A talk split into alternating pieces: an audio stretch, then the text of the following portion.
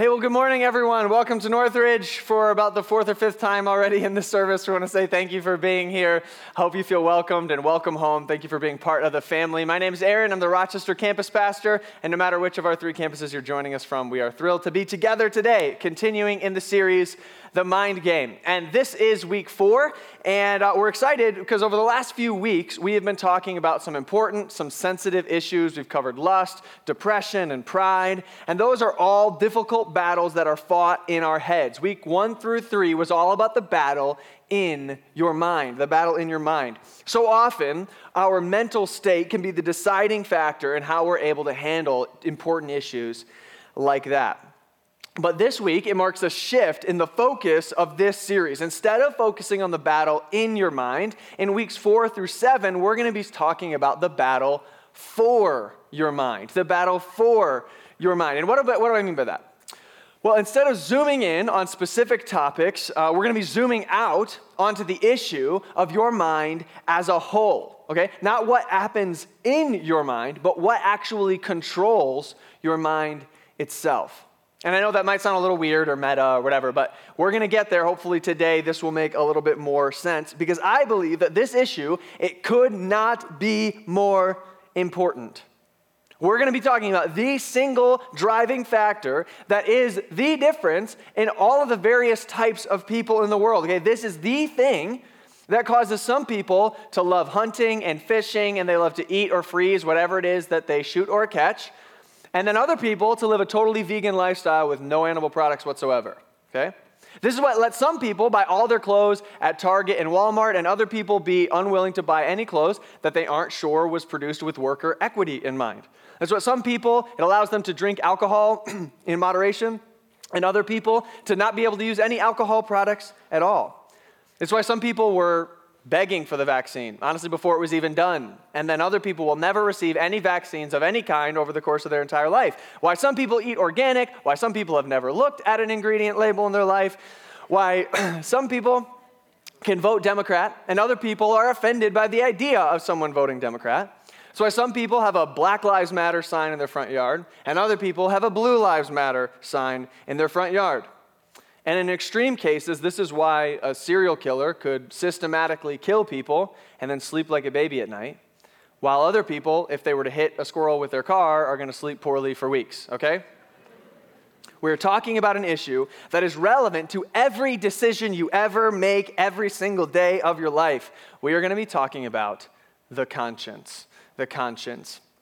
It's that little voice in your head that lets you know whether or not you should or should not do a particular action. And I would argue, while this is one of the most instrumental and important parts of your everyday existence, most of us have spent very little time, if any time at all, thinking about our conscience, and even less time thinking about whether or not our conscience is functioning properly.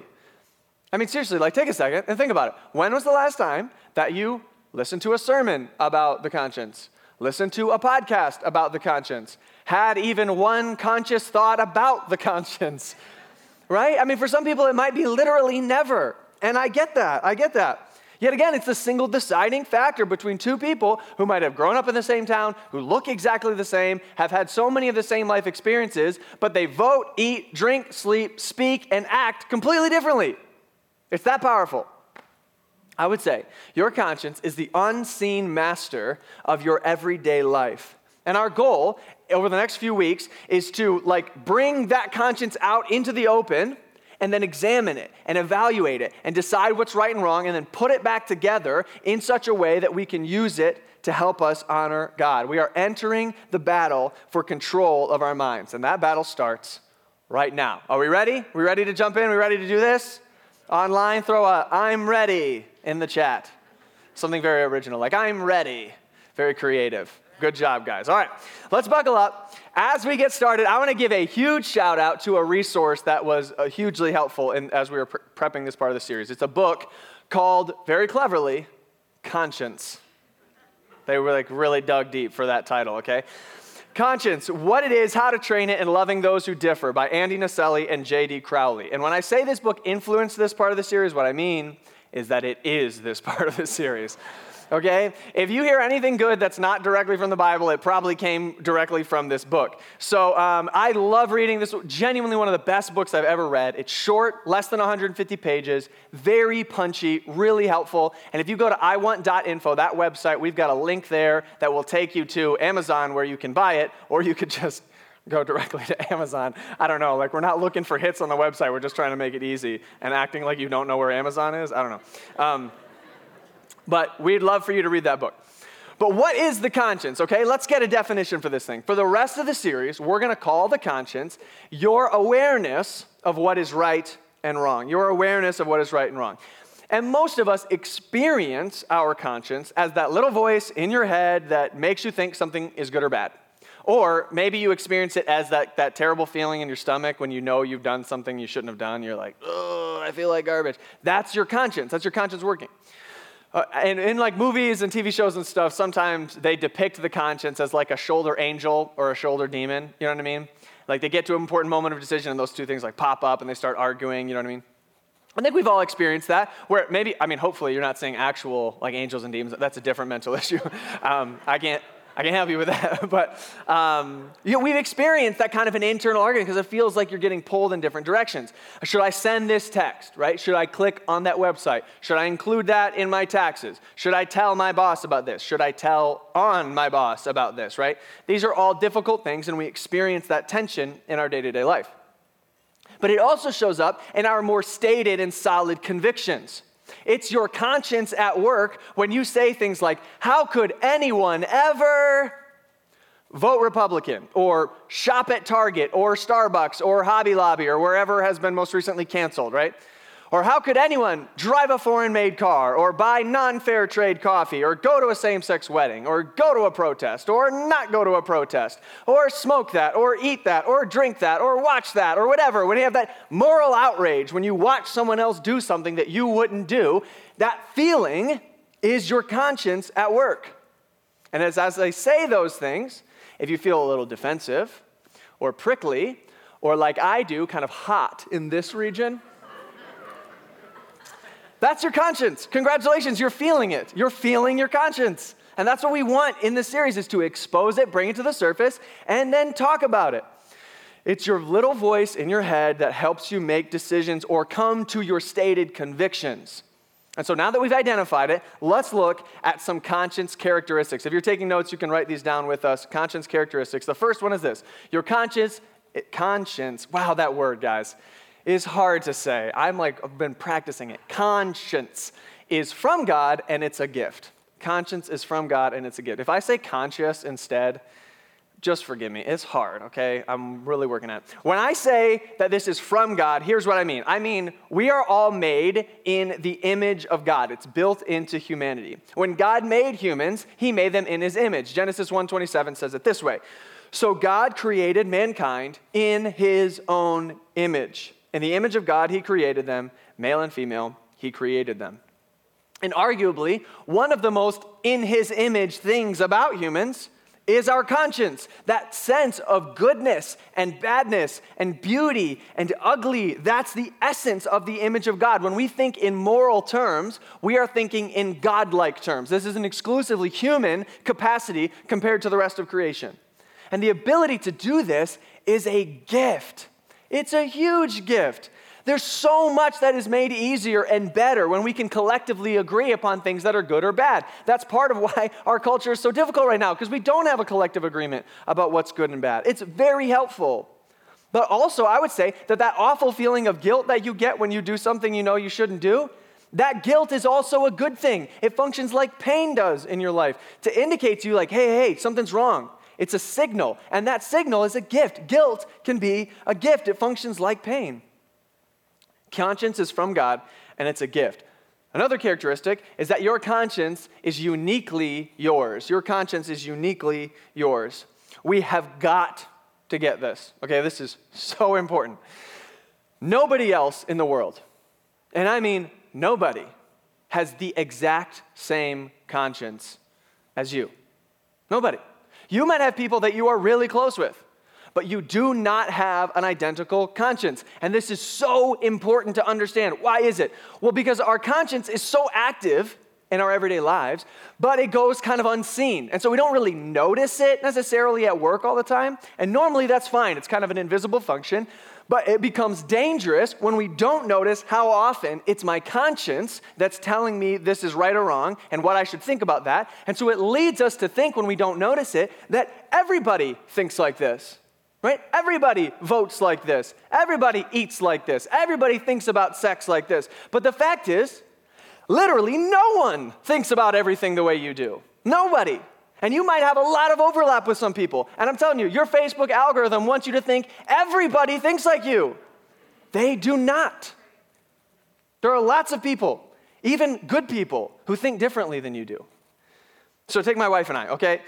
Uh, we get along pretty well. Her name's Lauren. Um, we, we have a lot of fun. We laugh a lot. I feel like we have a good relationship. But we do not see eye to eye on every issue of conscience. I've got a little diagram that I think will help us understand what I mean by this, okay? We don't see eye to eye. We think similarly, but we don't think all the same. So here's a little Venn diagram type thing, but with triangles, and you'll see why later. But um, there are some areas where we agree, okay? In that center there, the, that light gray area, we agree on some issues of conscience. For instance, some very deep and abiding morally important ones, like love for the Red Sox, um, things like hatred for the Yankees. Um, that's because we love the Lord. But um,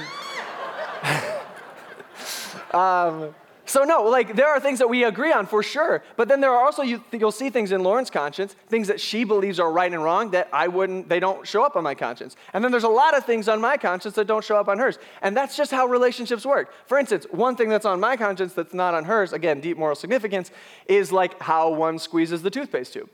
Um, very important, not on her radar. Okay. Okay. Next, moving on. Um, next one, and this one's a little more serious. Uh, when it comes to social media, I have, and I'm, I'm, I'm weird here, I have a conviction related to the existence of social media in general. I have deep reservations and concerns about it, and so I personally am not on social media and, and wouldn't want to be on social media. Now, I don't put that on anybody. Our church has social media. That's great. I'm not judging you. My wife does not share that conviction. So she ha- she's a great follow on Instagram, by the way. You should totally follow her. I hear she's very funny on there. I get screenshots of stuff all the time. So you could follow her. I think it's, I don't know actually what her handle is, but you should follow her. Um, so she's on social media, and that's great. We don't share that conviction. I think differently than she does. We are on the same page theologically, financially, politically, in so many ways, but there are still differences. And here's what that means if your conscience is exclusively yours, here's what we have to get it is vital that you do not force your conscience on others. And this becomes very tricky because I'm not saying you're not allowed to have convictions, you are. Or that you can never try to help someone else see what you see in their world. That's also acceptable. But I'm saying you need to mind your own conscience. And I want to show you a scriptural example of this. Uh, in the first century, a uh, Christian leader, his name is Paul, wrote a bunch of letters to groups of Christians around uh, the Mediterranean, and one was to a group of Christians in Corinth who were dealing with a very, very controversial issue that was dividing the church. Can you think of anything like that in our world today? Okay. Um, but they're, they're dealing with a very controversial issue which doesn't connect with us at all. Like if you read through these letters, you're like, why was this controversial? It doesn't connect. But we're going to hopefully make it connect. In two weeks, we're going to talk about this, this very issue very specifically because I think it's the model for how we should handle controversy in the church. But 1 Corinthians uh, chapter 10, I want you to notice how this verse ends. This is important. 1 Corinthians 10 28. But if someone says to you, this has been offered in sacrifice, which for us we're like, okay, what does that mean? It's a controversial issue. They were like all up in arms about it, and we'll get there. Um, he says, that, well, then don't eat it, both for the sake of the one who told you and for the sake of conscience. I'm referring to the other person's conscience, not yours. And then get this for why is my freedom being judged by another's conscience? Why is my freedom being judged? Did you catch what he's saying there? Your conscience is all yours. Other people can't determine right and wrong for you, and you can't determine right and wrong for them. That's not how this works. God has not called you to be other people's conscience. And it's so vital to do what He has called you to do, which is listen to your own. Now, keep this in mind. Christian communities choose to live in such a way that we give other people access to both our conscience and our actions so that they can train and coach and correct each other. That is good. That's healthy. In fact, that's important. But that is a choice that we enter into together as a community. And your conscience is your own. We have to keep that in mind. And then a third uh, thought is this your conscience isn't perfect. Your conscience isn't perfect. And this might seem obvious. I don't think any of us actually wakes up and, like, I'm perfect. Like, I don't think we think that way, but we sometimes act that way. And so I want you and me to hear this loud and clear. Nobody has a monopoly on evaluating good and bad. Nobody. Okay? Remember, remember the diagram from earlier with Lauren and I with the triangles, okay? Um, that, that's an indication of our overlap, but we have to understand that there's a third layer to this graphic that's important for us to see. And that is that there's another person involved in this, and that is God. God and his view of right and wrong is what we have to keep in mind. So, what you'll notice about this diagram is that there in the middle, in that light gray, those three dots, Lauren and I share three convictions, let's say, that God also shares. That's good. But you'll notice that both Lauren and I, but Lauren has one that's inside of God's will that I don't share, that I should get on board with. And I have one that I share with God that she doesn't have, and she should get on board with that. But then also, you'll see that God has one that neither of us have, and we need to get on board with that one. But then you'll also see that Lauren has one that God doesn't share, and that might be fine. Or it might be a cause for concern, but we'd have to figure it out and lean it in together. And then for me, I got a whole list of things that nobody but me has. And that's probably bad, but that's something we got to lean in and get figured out. But no one's conscience is perfect. There are things, there are ways that Lauren and I are both wrong, both of us. And so we have to approach the issue of conscience with active humility and graciousness. We do not have this all figured out. And we have to think that it is very likely that there are other people who have a more God aligned conscience than we do on different issues. We have to be open to that. Okay, so those are three important conscience characteristics. Um, that kind of speaks to how the conscience feels for us in our everyday life. But what does the Bible say specifically about the conscience? What does that mean for my everyday life? I've already looked at some passages, but I want to kind of zoom back out to a 30,000 foot view about what the New Testament has to say about conscience. And the word that we translate as conscience it appears 30 times in the New Testament. We're not going to read all 30 of them, and I'm not going to give you any kind of like an exhaustive list, but I want to get this conversation started, and look at a few passages, um, and see what those passages tell us about what is true of the conscience, okay? And as we do this, I want you to notice words that we're going to put in bold around the conscience, okay, the word conscience. Because sometimes when you're trying to figure out a topic biblically, it's helpful to not just look at the times that it appears, which you can easily do through a Google search, but look at the words that appear around it. Okay, what, what are some modifiers that are used or verbs that are used nearby? That can help you understand what words or topics mean and, and just get you a little bit bigger picture. Um, so, based on the New Testament, here are some things that your conscience can be, okay? What is things that the conscience can be? And the first thing we're going to look at is in Acts 24, verse 16. And this is the Apostle Paul, again, first century Christian leader. He's actually in court when he says this, he's defending himself. And he says this So I strive always to keep my conscience clear before God and man. He wants to keep his conscience clear. So again, he's defending himself, and he says the conscience, we can learn here, that it can be clear. That's one of the things that a conscience can be. When that tells us that it can be free of guilt. That is a state that the conscience can be in. It can be free from guilt. Next, 1 Corinthians 8 12. Again, this is Paul. He says, When you sin against them in this way, and you wound their weak conscience, you sin against Christ when you wound their weak conscience. Well, what do we learn about the conscience from that simple verse? Well, first, we learn that a conscience can be wounded. That's a thing that you can do to a conscience. And this means that someone is the recipient of someone else's wrong behavior. Okay, they didn't do anything wrong themselves, but they were around someone who was doing something that they personally deemed to be wrong. And so it bruises or bothers or hurts their conscience. And I just would guess that we've all been in some kind of a situation like that at some point in your life. Where you're at a party or you're at someone's house or your kids do a thing or your kids' friends do a thing and you feel like, oh, I don't, I don't love that. Like that makes me feel weird or I just, I just wasn't comfortable with that. And you kind of look around to see like, is anybody else noticing this? And you're like, okay, I think I'm the only one. And then you feel kind of silly, like, I don't know, should I say anything? Like, I don't want to be that guy, but it also kind of bugs me. That's a wounded conscience. Okay, that's what that idea is, is a wounded conscience. But he also said when you wound their weak conscience. So we also learn in this verse that a conscience can be weak. And a weak conscience, again, in two weeks when we dive into the first century issue, we're going to talk about this a lot. But this is just a conscience that has a hard time letting go of certain man made restrictions. They're not from God. They might be good ideas, but they're not direct commands. Like, remember that list of all those things at the bottom of my triangle? Those would be someone with a weak conscience who is adding restrictions. And those aren't necessarily bad, but it's an important thing for us to know that the conscience can operate that way. What's next? Let's look at Titus 1:15. To the pure, all things are pure. But to those who are corrupted and do not believe, nothing is pure. In fact, both their minds and their consciences are corrupted. What do we learn about the conscience here? It can be corrupted. The conscience can be corrupted. It can become so distorted that it sends wrong signals about what is right and wrong. You could think about it almost like an on off switch. Like, this is somebody who has just turned their conscience off, like it just doesn't even work. And you can do that in a bunch of different ways. But someone who continually is able to do morally egregious things, they have corrupted their conscience. It's not functioning properly. Let's look at one more passage which has two more characteristics Hebrews 10, verse 22.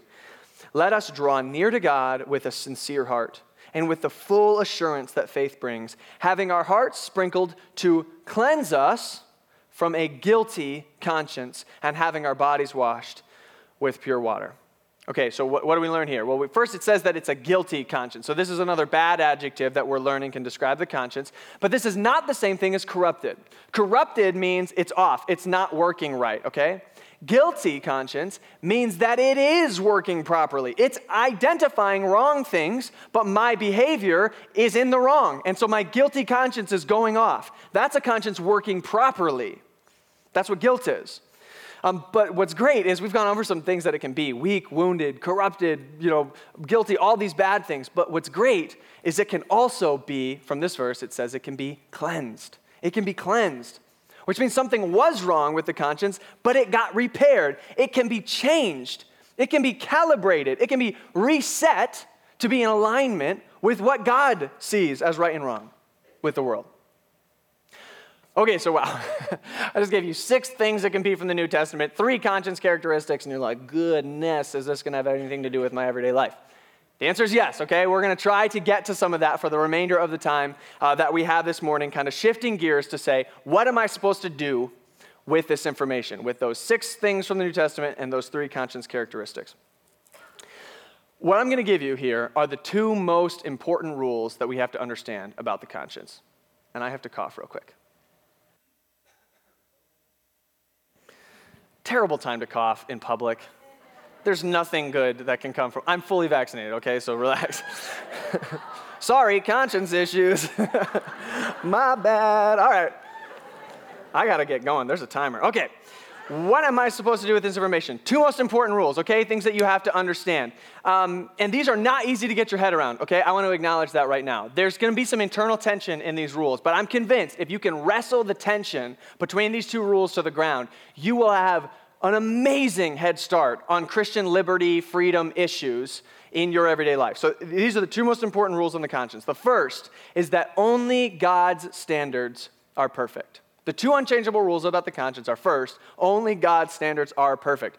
Now, we've already alluded to this, but it's the most important thing for you to know. If you forget this, you are already way off, okay? Only God has perfect standards, not your pastor, not your favorite book, not your mom or your dad, not any judge, not any jury. Nobody has perfect standards but God. Another way to say this is God is always right. I am not always right. Okay? God is always right. I am not always right. In fact, that's so important. I would like everyone to say it together and type it into the chat on three. We're going to say, I am not always right. Okay? One, two, three. I am not. Right. That sounded great. Let's say it again. I am not you know what? You're right. You're not. and neither am I. I am not always right. Only God's standards are perfect. But then here's the second rule, and this is where it gets confusing always obey your conscience. Always obey your conscience. If in doubt, if you're wondering, should I do any particular action? If your conscience says it's wrong, it's wrong. Hard stop. That's the end of the conversation. That's all you need to know. If your conscience says it's wrong, it's always wrong.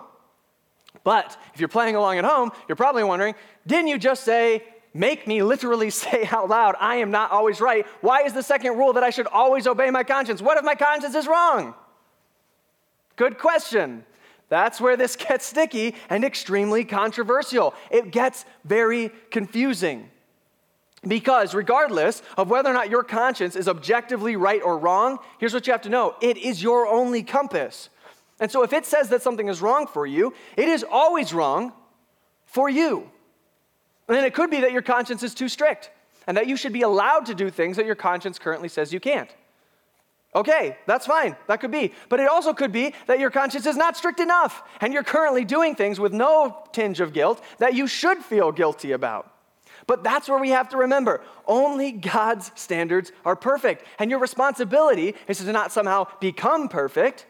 It's for you to choose to obey what you understand to be God's desires for those who follow Him. Always obey your conscience. And I know this is confusing, so let me break it down a little bit more. What do I mean, especially about the tension between these two things? Here's our responsibility that you have to know. The first part of our responsibility is to bring our conscience into alignment with God's word. That's our first and most important responsibility. Bring your conscience into alignment with God's word. Since we know our conscience is not always perfect, but we still have to always obey our conscience, the most important part of our responsibility as Christians is to make sure that our moral compass is pointed in the right direction. So that's going to mean we have to continually recheck and then recalibrate our conscience to see is this lined up with God's will? And then, as we do that, we leads to our second part of our responsibility, which is simply this to bring our actions into alignment with our conscience. Do you see how that dynamic works? First, we make sure my compass is properly lined up, and then I follow my compass. Not somebody else's compass, not your compass, my compass. And as you might suspect, that process is much easier said than done to bring our conscience into alignment with God's and then obey it. That's very difficult. That's a hard tension. I mean, how do I not judge other people but still objectively state what God's word says, right? How do I not slip into moral relativism, right? How do I ensure that my conscience is in alignment with God's? There's a lot of views, there's a lot of smart people on all sides of these issues. What am I supposed to do? These are hard questions to answer. In fact, they're hard enough that we're going to spend all of next week trying to lean into them. We're going to just be trying to answer how do I calibrate my conscience? How do I fulfill that first responsibility to ensure that my conscience is in alignment with God's word? And we'd love to have you back next week as we explore that very important issue. And just so you know where we're going for the rest of the series, next week's all about how do I get my conscience aligned with God's. Such an important responsibility. The week after that is when we're doing that deep dive into the first century issue. If we don't get how they dealt with that issue, we won't have a template to deal with our own controversial issue. So we're going to dive into it there. Very important foundation laid. And then in the final week of the series, we're just going to talk about controversial stuff, um, which should be fun. And um, yeah, so we're gonna we're gonna take the principles that we've learned about the conscience and talk about them. Hey, what, how do we apply this to the modern day context? And honestly, what I want you to be clear, clear on, we're not to be telling you what to think. That's not our uh, objective. There are great Christians who disagree on certain kinds of issues, but if we can surface the tools necessary to handle conscience issues well, then as a church we will be able to move forward in unity. In fact, I had a conversation uh, with a young lady um, after our first service this morning here at the Rochester campus, and she just said she asked me, um, do, do you think that there are issues that God has given us where basically it's in the gray, where we're not, we're not sure what we're supposed to do? And my answer was yes. And I think that God has given us these issues of gray where the Bible isn't transparently clear so that we would learn what it's like to have strong convictions and yet offer grace to our brothers and sisters in Christ. What an incredibly difficult but important way for us to grow in our sanctification to become more like Christ, to learn to give grace while having strong convictions. An amazing tool for our spiritual growth that I think God has given to the church. But if we just say, well, I disagree with them, and so I can't, I can't even with them, I'm unfollowing them, or whatever, man, we're not leaning into this tension. We're not learning to live in unity. We got to learn to calibrate our conscience. And that's what the rest of the series uh, is going to be all about. So I've included in your notes some questions that you're going to be go over, going over in community group. And so you'll have a chance to, to ask them this, answer them this week. But I would encourage you to ask them to yourself before you ever even get to group. Because in some ways, we're landing this plane with kind of like, okay, cool, that was a cool introduction, but like, what am I gonna do? I'm saying we gotta get the, the pump primed. We gotta be thinking about these things, and let's, let's get started of thinking of it before even in community group. I mean, community group might get a little spicy this week. That'd be great, right? To have a serious dialogue about what the scripture says about these issues. So here's some questions that I think you could work through. Have I ever considered the role that the conscience plays in my everyday life? Like, just that's a yes or no. Like, have I ever thought about this? And if not, maybe, maybe this is something you need to lean into.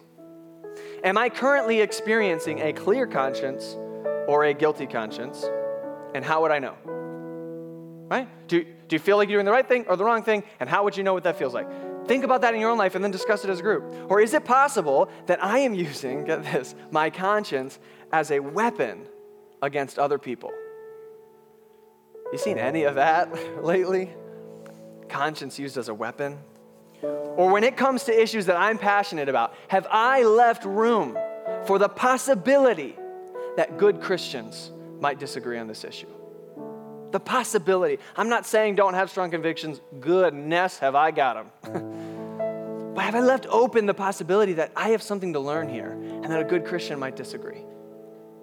I think those are some challenging questions. I would love for us to be discussing them this week as we head into our groups and head into the rest of this series. Would you pray with me as we finish? Lord, our hearts and our minds are deceitful, they are desperately wicked. We don't even know the depths to which we're able to justify our own sinful decisions. And you've given us your church to be that check. You've given us your word and your spirit to be our guide. May we lean into that with our full conviction and the assurance that you will guide us to be pleasing to you. In Christ's name we pray. Amen.